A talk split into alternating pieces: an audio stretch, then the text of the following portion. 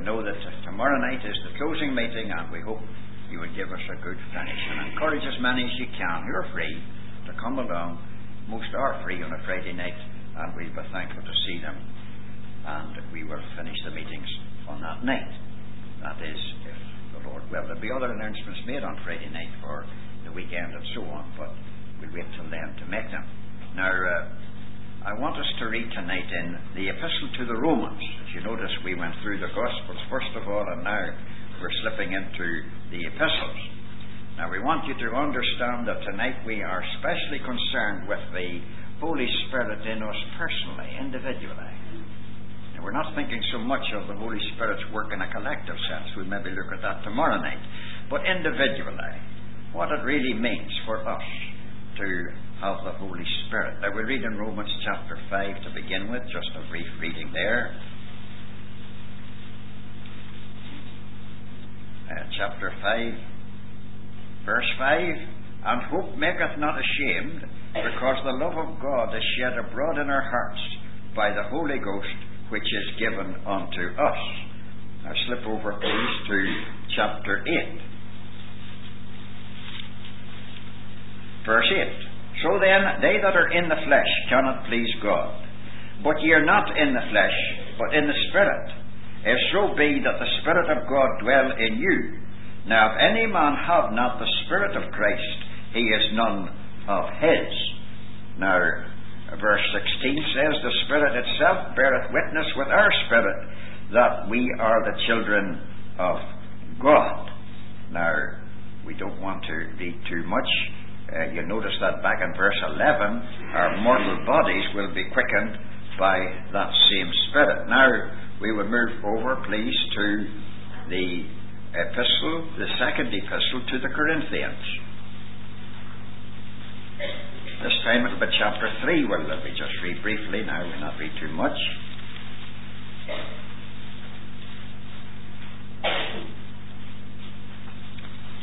Uh, look at down at verse uh, verse 17. A difficult verse, I think. Some of you will agree. Now the Lord is that Spirit, and where the Spirit of the Lord is, there is liberty. Now will you slip on to the next epistle, please? the next epistle, Galatians, and this time chapter 5. We're not reading too much. Uh, verse uh, 18 But if ye be led of the Spirit, ye are not under the law. Now, verse 22 But the fruit of the Spirit is love, joy, peace, long suffering, gentleness, goodness, faith, meekness, temperance. Against such there is no law. Now, the next epistle, Ephesians. Now, I'll have to, I'll have to draw to a line. I'll close, but I don't want to uh, keep you too long. I'll read a little in Ephesians chapter 4. In chapter 1, we have us sealed by the Spirit, but I think you know that fairly well. Verse 30 will be our reading. Verse 30 of chapter 4. And grieve not the Holy Spirit of God, whereby ye are sealed unto the day of redemption. Now that will do for our, our readings. I think we all are agreed, aren't we, that the age in which we live could be specially described as the age of the Holy Spirit.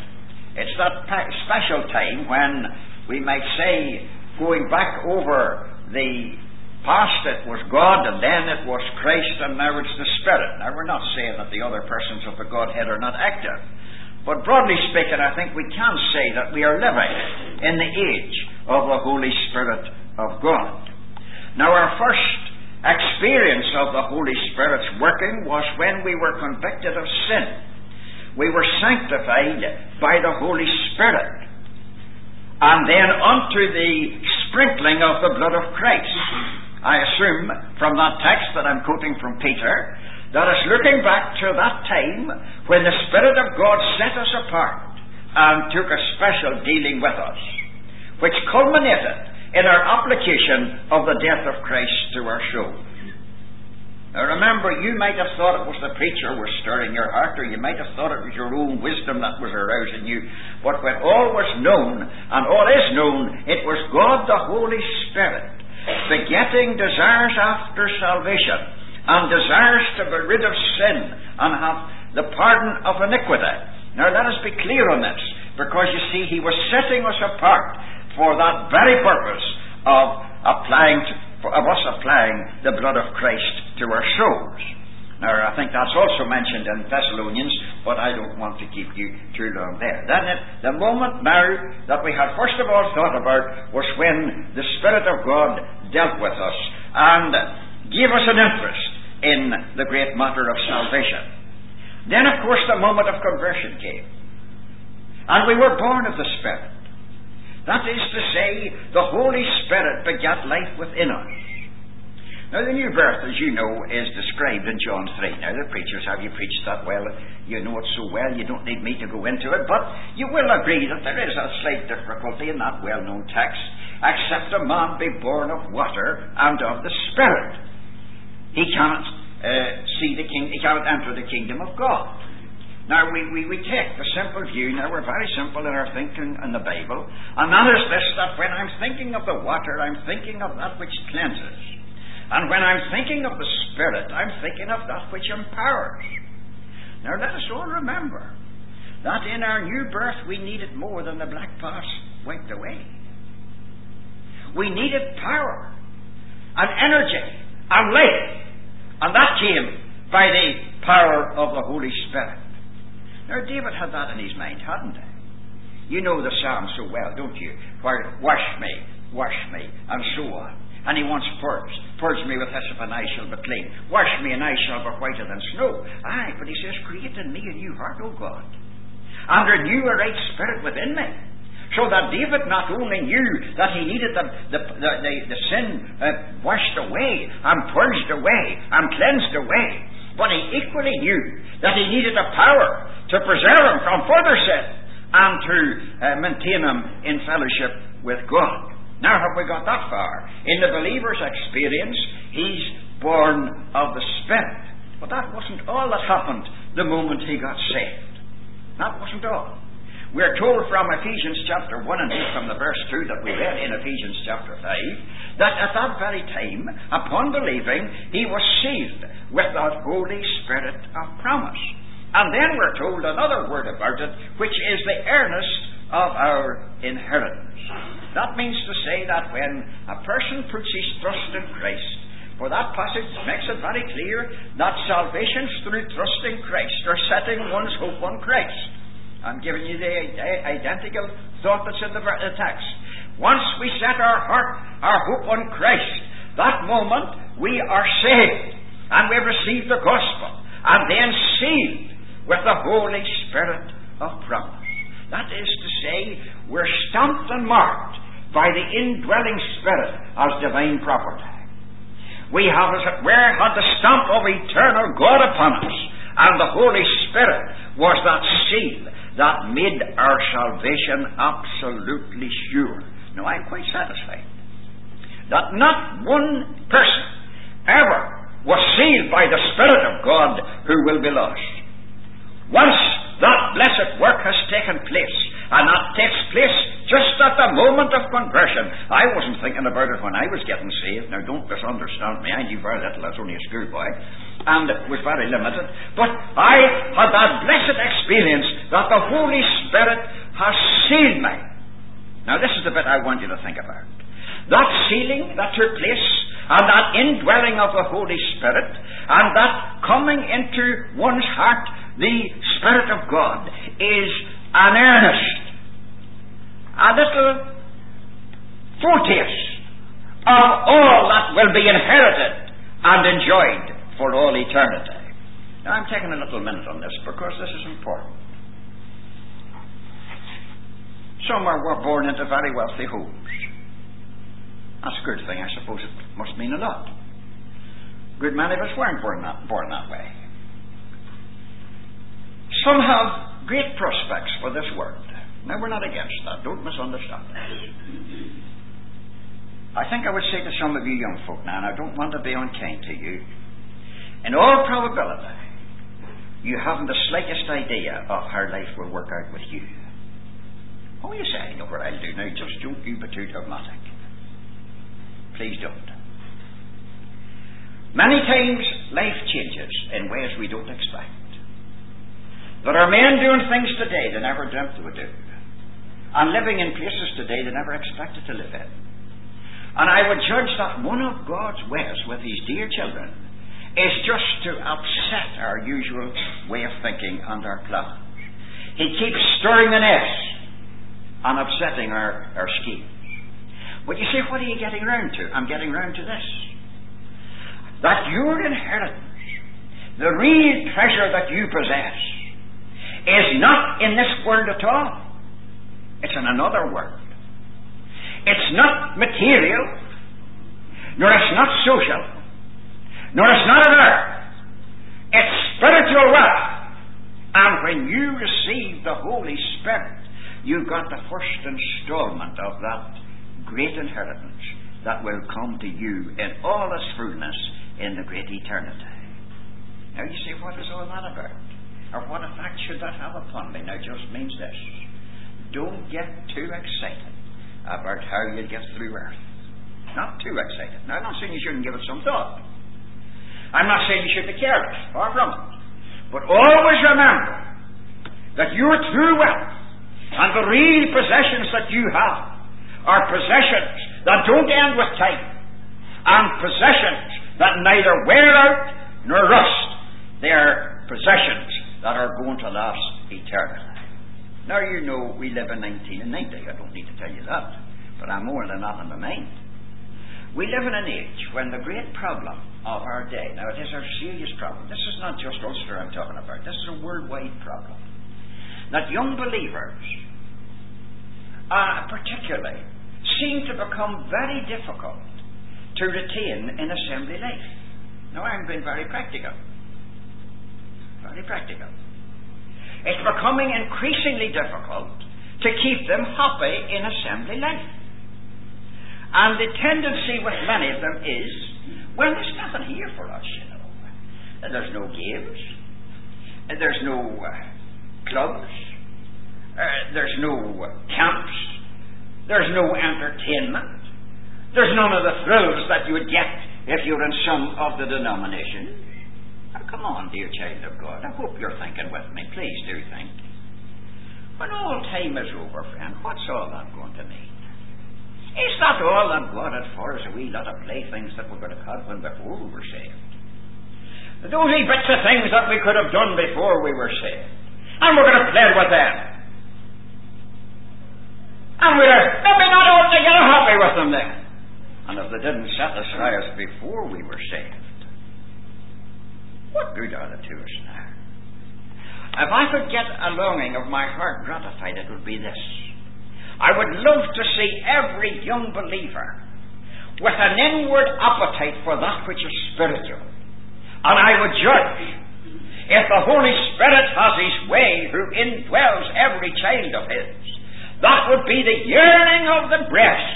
I want to enjoy more of God, more of His Son, more of the things that will last eternally. Look, dear brother, you know the highest level you can reach as a believer on earth is just to live so that heaven won't be a big change for you. You just think of a man professing to be saved, and he's at a snooker table. He's scooting, I don't know what way to play it, but the, the push balls or something, a wee stick or something. You know, he's on a snooker table. And you think of that man and the Lord to come just in the twinkling of an eye, and he raises from a snooker table to the very red, red uh, scenes of heaven. Can you see the big change that'll be? Hmm?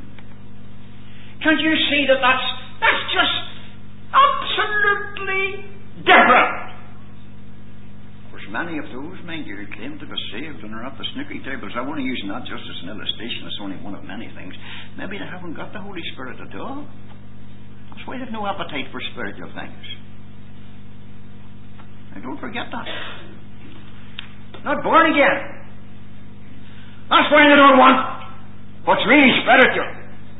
And the more spiritual a meeting's in, the more miserable they are. The less of God's about the place, the more happy they are. Hmm? Mr. Duff told me about, I don't know what notion he took to tell me about it. No, we're talking about something and he just brought it round.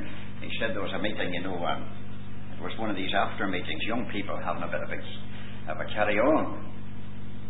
But one of the overseers thought he would stay behind and see just what exactly did go on in this bit of an after meeting, where the young people felt they were uh, being so happy and so on. And he sat just on in the seat. He didn't go out. They thought he would go out, you see. And at length they got impatient. They didn't know what to do, so they gave out that hymn, Why do you wait, dear brother? Uh, why do you tarry so long? They didn't want him to stay. Now you say, why did they not want him to stay? Now be honest about it. Just get a see. Let us get into the thing and see. Why did they not want him to say to stay? They just knew as well as they were living that what he they had been doing would, would, would wouldn't be he wouldn't be agreed with it. Now do you hear me, brother? Look, dear young believer. Now, I don't want to be lecturing you because I was a lad myself when God saved me, as you know, and I just a it. I'm not going to give you speeches now. Don't you do anything by the grace of God that you wouldn't want the overseers to know you're now doing. Now, that's not a hard place. You wouldn't want to do anything in this place that you wouldn't be happy at if the Lord would come at that moment. And that's just practical. There's nothing big about that. That would just search all our hearts, isn't it? Oh, he wouldn't want to see one of his own linked up with a, an unsafe companion. Now, you know he would. He wouldn't like to think that the world that has nailed him to a cross and left him with scars in his body, that that world would ever be embraced and hugged by any that love him and believe in him. He wouldn't want them to find any of their treasures in the world that means meant so little to him. Now, dear soul, think about it. Now, you have a treasure. Don't be thinking you're in poverty. Don't be thinking that you're nobody, that you have nothing. We have it. It's an eternal treasure that even when the breath leaves our bodies, we still have it the things that you would go in for and others would go in for, you'd have to leave them all behind you. All behind. But we have treasures that will never end.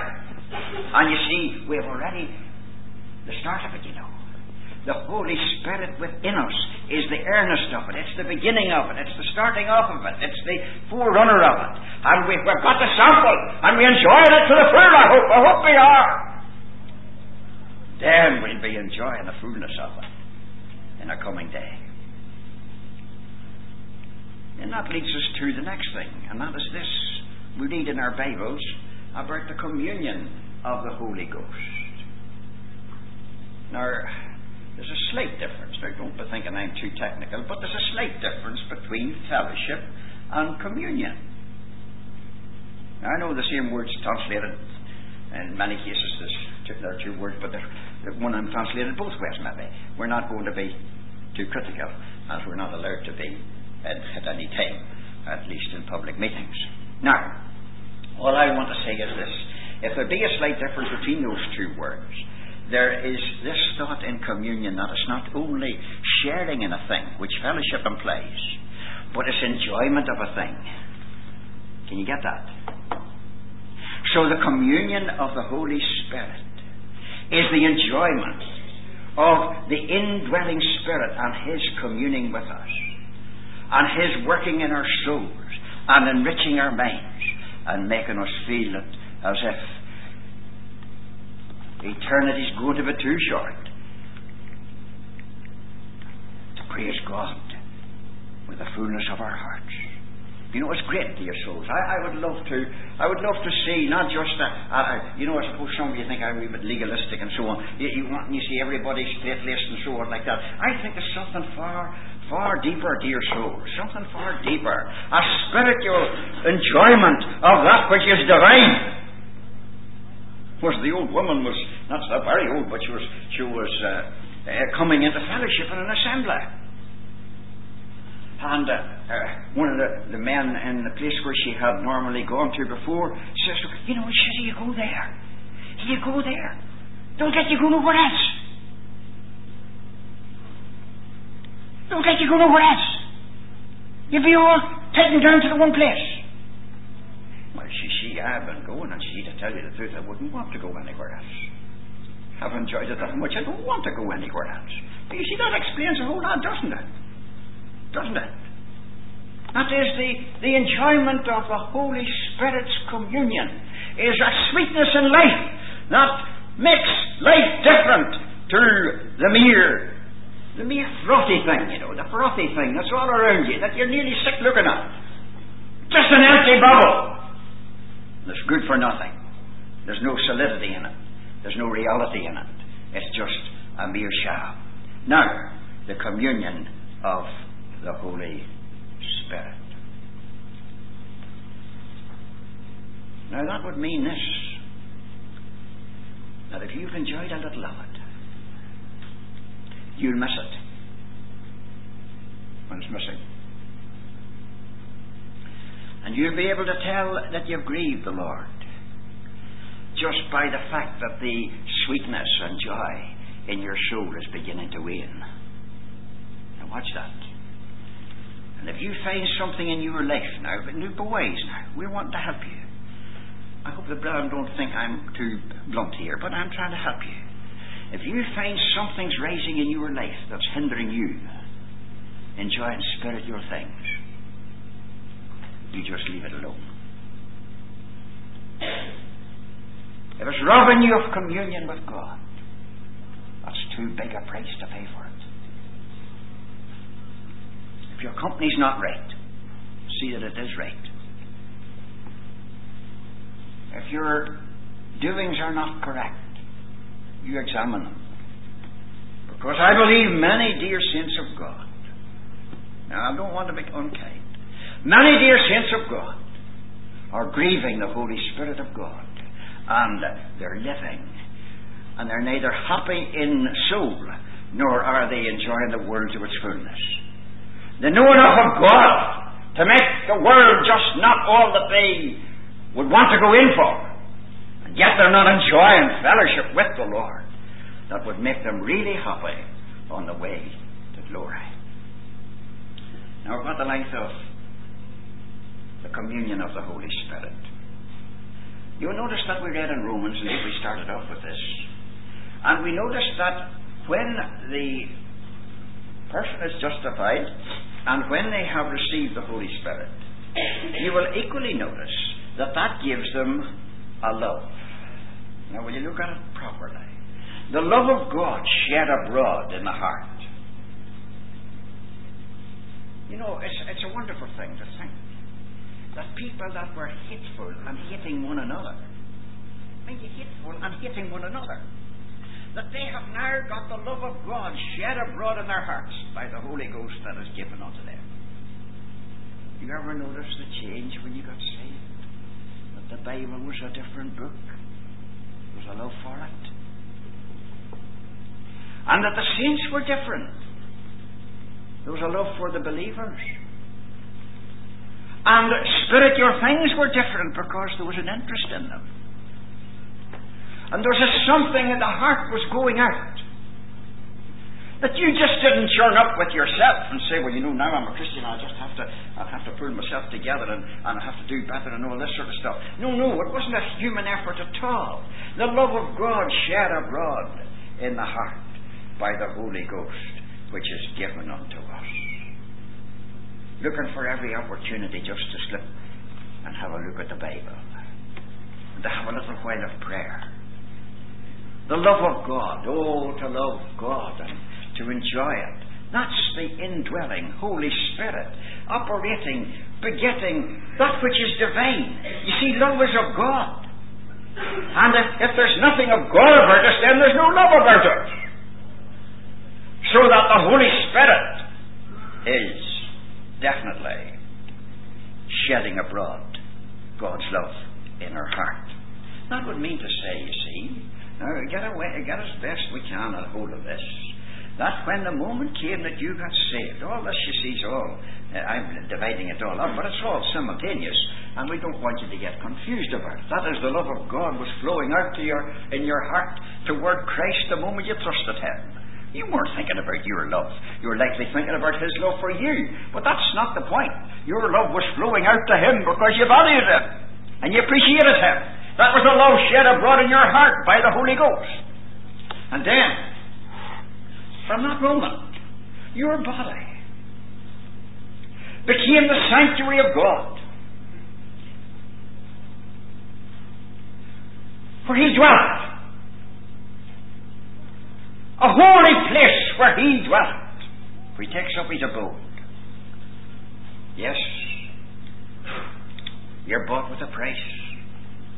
Glorify God in your body. Know ye not that your body is the temple of God? And the temple of God is holy. Whose temple you are? Now let us be honest about it, dear saints of God. These are very solemn days in the world. I'm not going to tell you too much about it.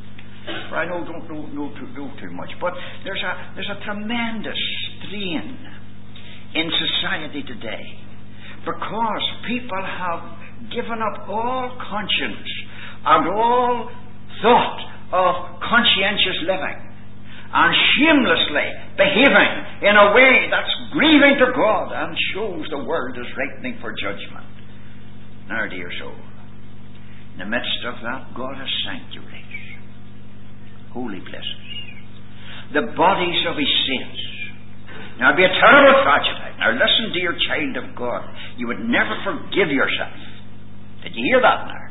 You'll never forgive yourself if you use your body in a way that's grieving to God. You'll never forgive yourself. I'm not talking about what others you get restored and perhaps the Lord will forgive you and the saints may forgive you, but I want to stress very clearly you'll never forgive yourself if you allow your body to be used in an unclean way. And that's very solemn teaching, but now that's true. And please take it from a humble creature that's trying to help. That leads us into another domain. And that is, uh, we are going to think of the great conflict then that exists in the experience of a Christian between the flesh within him and the spirit that's indwelling. Oh, you say, but great, you know, if when I got saved I got rid of everything that belonged to my natural condition, that I got rid of the power of the flesh, That'd have been great. Now, so somebody, I wonder when God was thinking about uh, saving us, He didn't do something different to this. And take away from us the evil nature that's within us and give us absolute deliverance that we never would have a wrong thought, that we never would say a wrong word, that we never would do a wrong deed and that we would never make another mistake. I tell you, we've some ways if that were true, but that's not God's way. You know, He did much the same with Israel. Now, I'm not going to stretch away into other parts, but you can think of this. He could just have destroyed the whole enemies in Israel in Canaan when Israel went in, but he says, No, I'm leaving them there. And I'm leaving them there to put you to test. And I want you to prove me in the dealing with those enemies. But I'm not leaving you without help. You needn't be a bit afraid. And I will hunt them out, and I will, will chase them, and I'll, I'll overcome them. I'll give you power to master them. But if you begin to make marriages with them, and if you begin to link up with them, I'll, I'll, I'll, I'll just leave you, and you just turn to their evils. And that's a little picture, you know, of what's going on with a believer. You know, it's a, it's a strange thing to be saved, isn't it? Maybe don't be smiling at me now, but maybe it is. Oh, the one minute, oh, there it is, I'm saved, praise God for that. That's it settled. I can look down into the flame and I know I'll not be in it. I can look up into the bliss of heaven and say, That's my home, blessed be God, I'm going to be there. Ah, but then I, I don't know, there's, a, there's a something not right. There's, a, there's a something in me that's not changed yet. There's the same old, old, old, old, old tendencies. There's that flesh. That flesh. And, I, what am I going to do with it? Hmm? It goes to bed with me, it gets up with me, it goes to my work with me, it goes to school with me, it comes everywhere with me, and it's still an old man. Somebody, I'm sure, yours, it's well away when you get a few grey hairs on your head and mine's turning white now. Uh, yet it'll surely be getting gets no better. Doesn't improve with age. Doesn't mend.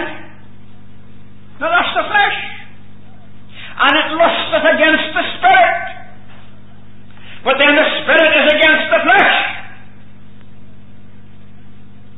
Now please, do your best. Now you young Christians, uh, these older ones all know these things, but I'm talking to young believers mainly at the moment know the difference between the old man and the flesh. They're not identical. People would say to you sometimes, you know, and you hear them saying, oh, well, that's just the old man coming out in him. Now, the old man's crucified, and the crucified man gives you no trouble. And the old man is dead, and the dead man gives you no trouble. The flesh is not dead. The old nature is not dead, as we sometimes call it. Now, the old man was what I was in my Adam standing before God saved me. Now, that man died the moment I put my trust in Christ, and he's seen as dead with Christ. That's why I get baptized, buried, and raised again. The old man's gone. Goodbye to him forever. Never going to be exactly the same. Couldn't be the same. God's workmanship is entirely different. There's a new man has appeared. And that little boy that used to hand me a tract before I was saved, I mean, and it read something like this Old John is dead, I am new John. Old John is dead, and I am new John. I hope we believe that. So that the old man is crucified, the old man is dead, the old life is finished, and in God's reckoning he's out of sight forever. He has gone to death with Christ, his Saviour, on the cross. And he's buried with Christ, and he's out of sight forever. Lord, I want to help you. At the same time, there's an evil principle remaining in us. It's called the flesh. It has lusts or desires. Now, that word's not as black as our English word, it's just simply desires. And those desires are in conflict with what the Holy Spirit would produce. The fruit of the Spirit is distinct from the, the desires of the flesh. Now comes the big question, dear child of God. And this is what you need to know that the law, with all its control and all its instruction, wouldn't master the flesh and couldn't. The argument, now I, I would love to have maybe hours on this, but I, I mustn't keep you. Your mind would get tired. I suppose you think mine doesn't, but I, I mean, you'd get tired thinking on these things. But I want you to understand Romans 7. Because Romans 7 is demonstrating to us the helplessness of the law to sanctify a man, just as the early chapters demonstrated for us the helplessness of the law to justify a man. Now, can you follow those two thoughts? That is, if I want a holy life, I don't get it by law keeping. For the more law keeping I bring into life, the more mistakes and evils I'm in. But holiness comes by divine power, enabling a man to master what the law could never enable him to do. And that is the old principle that's in him. Now, you read those verses, haven't you? I'm sure you've studied. I'm sure the boys will be at me at the door tonight. Uh, uh, oh, wretched man that I am, and, and uh, uh, when I would do good, evil is present with me, and I would do good, then I do evil, and so on, and so on. What kind of a Christian is that? Oh, so somebody that's a very mature man. He's away ahead of all of us. He has learned, but the rest of us don't know. That's a lot of nonsense, dear friend. Don't you believe that? Well, so somebody's just an immature Christian, he's just staggering and he's early, early. Don't you believe that? Oh. What sort of a boy is he? Well, you see, if you study it carefully, it's not Christian experience, because not one good thing does that person do. And everything that's wrong he does do. But that's not Christian experience. Christian says, well, I don't do everything that's right, but I don't do everything that's wrong. And a man that does nothing that's right can't readily say that he's a Christian. So that can't be describing a Christian at all. No, I'll tell you what it's doing, dear. Now, will you listen to it as best you can, for you may never hear many taking it up in public meetings. It's showing us what it would be like to have a new nature and no indwelling spirit to enable us to carry out its desires. Can you follow that? It's demonstrating to us how much we needed the power of Romans 8 to have victory over the flesh and to have the power to overcome evil in our lives. Now, you say, well, that's very good. That's very good. That shows me then that if I'm a believer, I'm indwelt by the Holy Spirit, and no matter how powerful the flesh may be, or how many desires might rise in my fallen nature, I never fulfill any of them while I'm indwelt by the Spirit. Now, you just please don't assume that. That's not correct. No, that's not correct. All of us would like that were true, but it's not so. What you will find if you read these passages thoughtfully, maybe you take time someday to do it, that it's those who are led by the Spirit and who are under the control of the Spirit that are preserved from fulfilling the lusts of the flesh. Now, when you look at the, look at the, the passages. I think I'll quote it reasonably near. Walk in the Spirit, and ye shall not fulfill the desires of the flesh. Now, let me come a wee bit closer still now, and a wee bit easier just to understand. When you break down in doing something just to gratify the flesh, when you do that, you've been grieving the Spirit of God. And that's why you're helpless to overcome the flesh. And this is solemn. You see, there's a sort of a vicious circle, as the psalmist would tell you. Like. And that is, I do wrong. I grieve the Spirit of God. That weakens me to resist wrong in another way. In other words, it's the power of an ungrieved Holy Spirit that enables us to overcome our fallen nature. These are solemn thoughts. That means that when you're confessing your sin, you see, dear brother, and I hope we all do it, you have to own that you have grieved the Spirit or you wouldn't have had that sin to confess. That will mean that if we were walking in the power of the Holy Spirit, we'd be preserved in our lives and in our testimony. These are big matters and we ought to be thoughtful and concerned about them. Yes, there's the conflict. And then there's the victory. Thanks be unto God, says the apostle, who giveth us the victory through our Lord Jesus. Then he goes in the next chapter to show us how that victory is gained. Now, there are some texts that you need to think about one I want to help everybody with because it's very important. Make no provision for the flesh fulfill it in the lust thereof. Hmm? Now, so somebody, well, now, uh, there's a man preaching, you know, he's only a, he's only a, a half, he's only a half helper because he never had the experiences that I have. He has never been a heavy smoker. And there he's never been a heavy drinker. And he has never had the terrible habits that I have had before I got saved. He doesn't know what he's talking about. Now, just a minute. Just a minute. Supposing I were a heavy smoker, and I was seeking the help of the Holy Spirit to overcome that dirty habit, and that which would bring me into bondage. Don't think we'd have any, now I'm not hitting anybody here who wouldn't have any such thing. But uh, supposing I was, because even on unsaved people can stop smoking, it's no, no sense for a Christian carrying on with it. But supposing I did do that, and I says, well now, I know the Holy Spirit will preserve me. But I'll buy a packet of cigarettes and I'll put them in my pocket. Mm-hmm. Now that's making provision. That's just tempting God. For a man to say, I'm addicted to drink, but I'm not going to drink, the Holy Spirit will preserve me. But I'll just buy an bottle and keep it in my pocket. Just, I'll just have it in my pocket, you know. It's right in hand, isn't it? Look, dear child of God. Watch that you don't walk into evil and then expect God to preserve you when you're in it. You're making provision for the flesh. You watch that. Because you see, that's grieving God.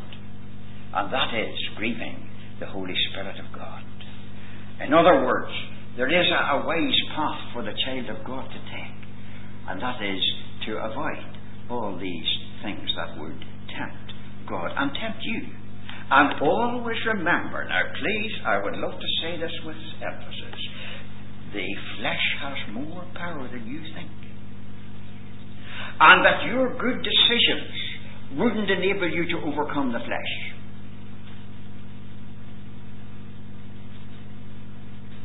Oh. Oh. You never hear the brethren praying at the end of a meeting? Lord, send us home with determination.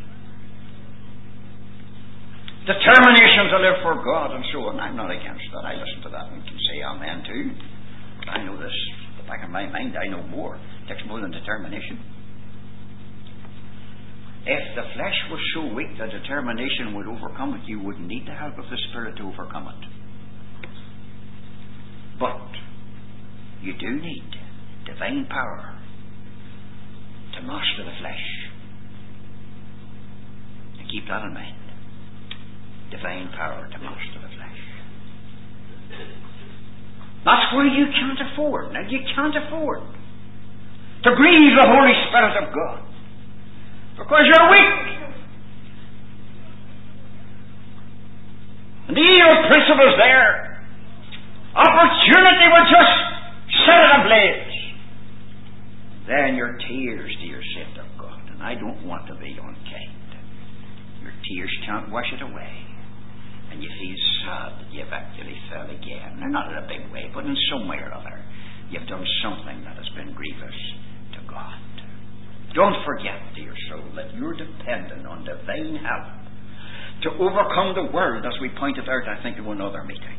And you need divine help to overcome a fallen nature. I haven't tried now in your presence tonight to underestimate the power of a fallen nature. There's not a sin committable, but the seeds of it's in every one of us. That's why we can't afford a trifle. We must be serious. Because the Holy Spirit is needed as regards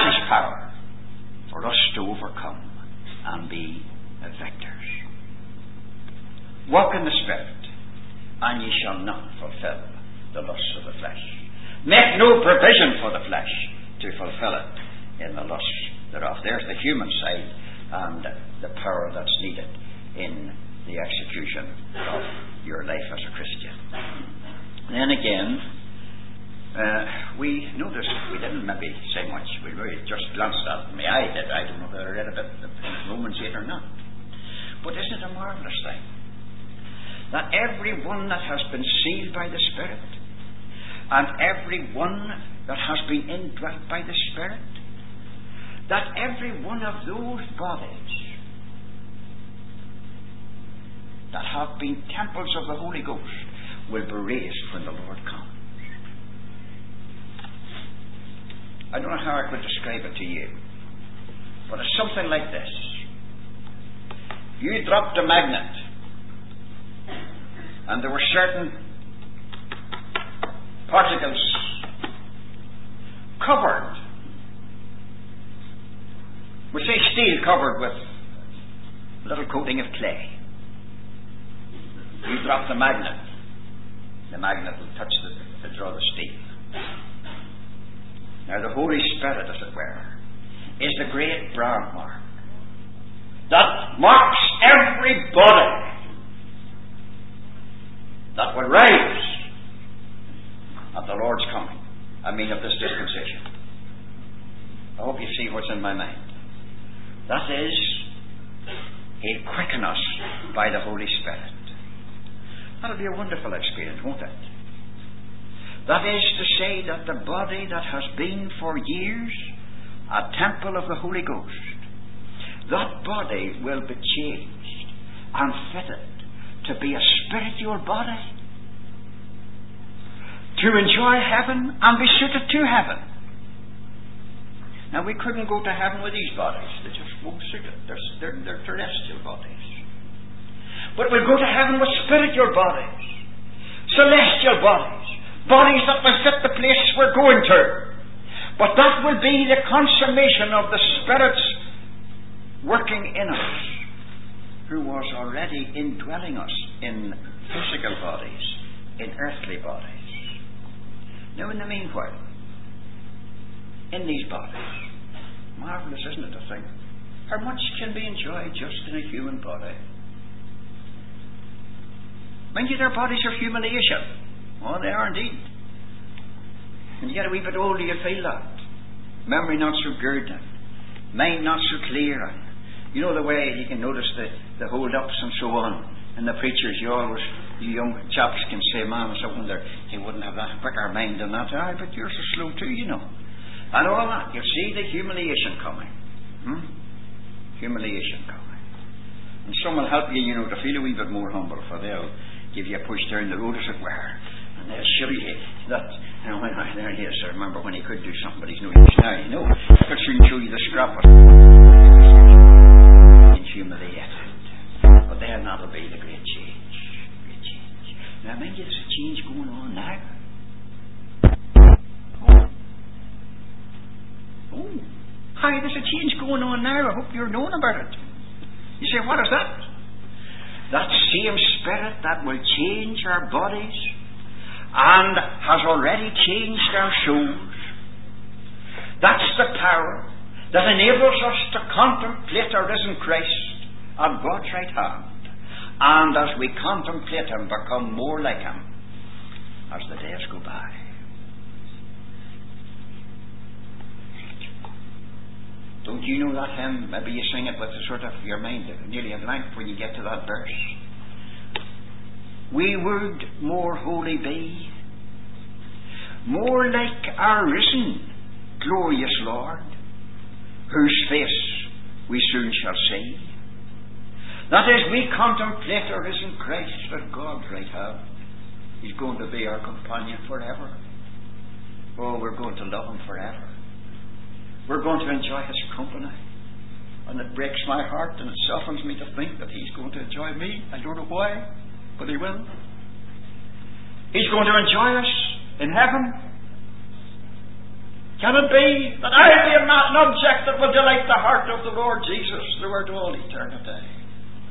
Now, in the meanwhile, He would have us ponder Him and think of Him and become more like Him, conform to His image, transformation, or if that's the big word you'd want to use, transformation, more like our risen, glorious Lord, whose face we soon shall see.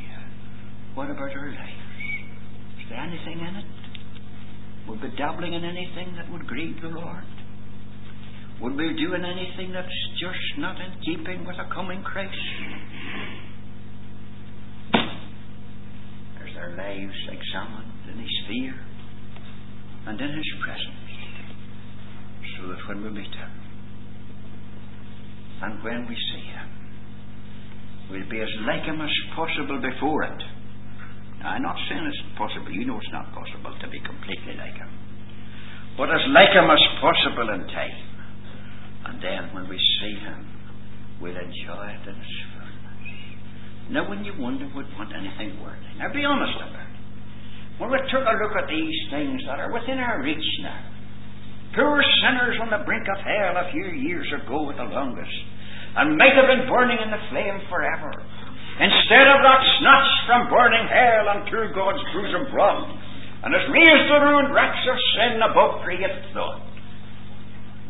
That we're going to be objects that will delight the heart of Christ forever.